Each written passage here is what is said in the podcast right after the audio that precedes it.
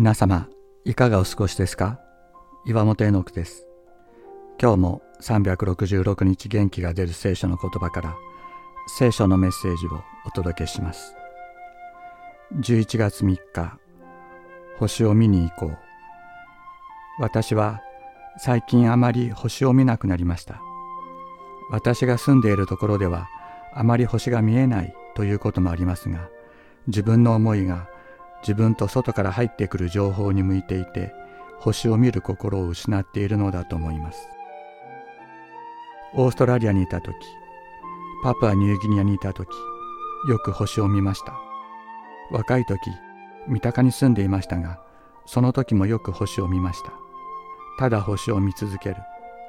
永遠の神様が自分を見てくださっている。そういう思いに打たれました。跡継ぎの子が生まれなかったアブラハムも星を見た時神様のご臨在に触れその全能の力と約束を信じるものとなりました。苦しみに囲まれる時孤独を感じる時多くの情報の中で自分を見失う時神様がお作りになった星を見に行こう。星を見るなら一人がよい。神様と二人きりになれるから。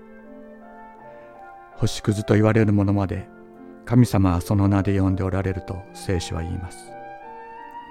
永遠を握っておられるお方がいる。このお方が私たち一人一人を握ってくださっている。誰一人忘れられることはありません。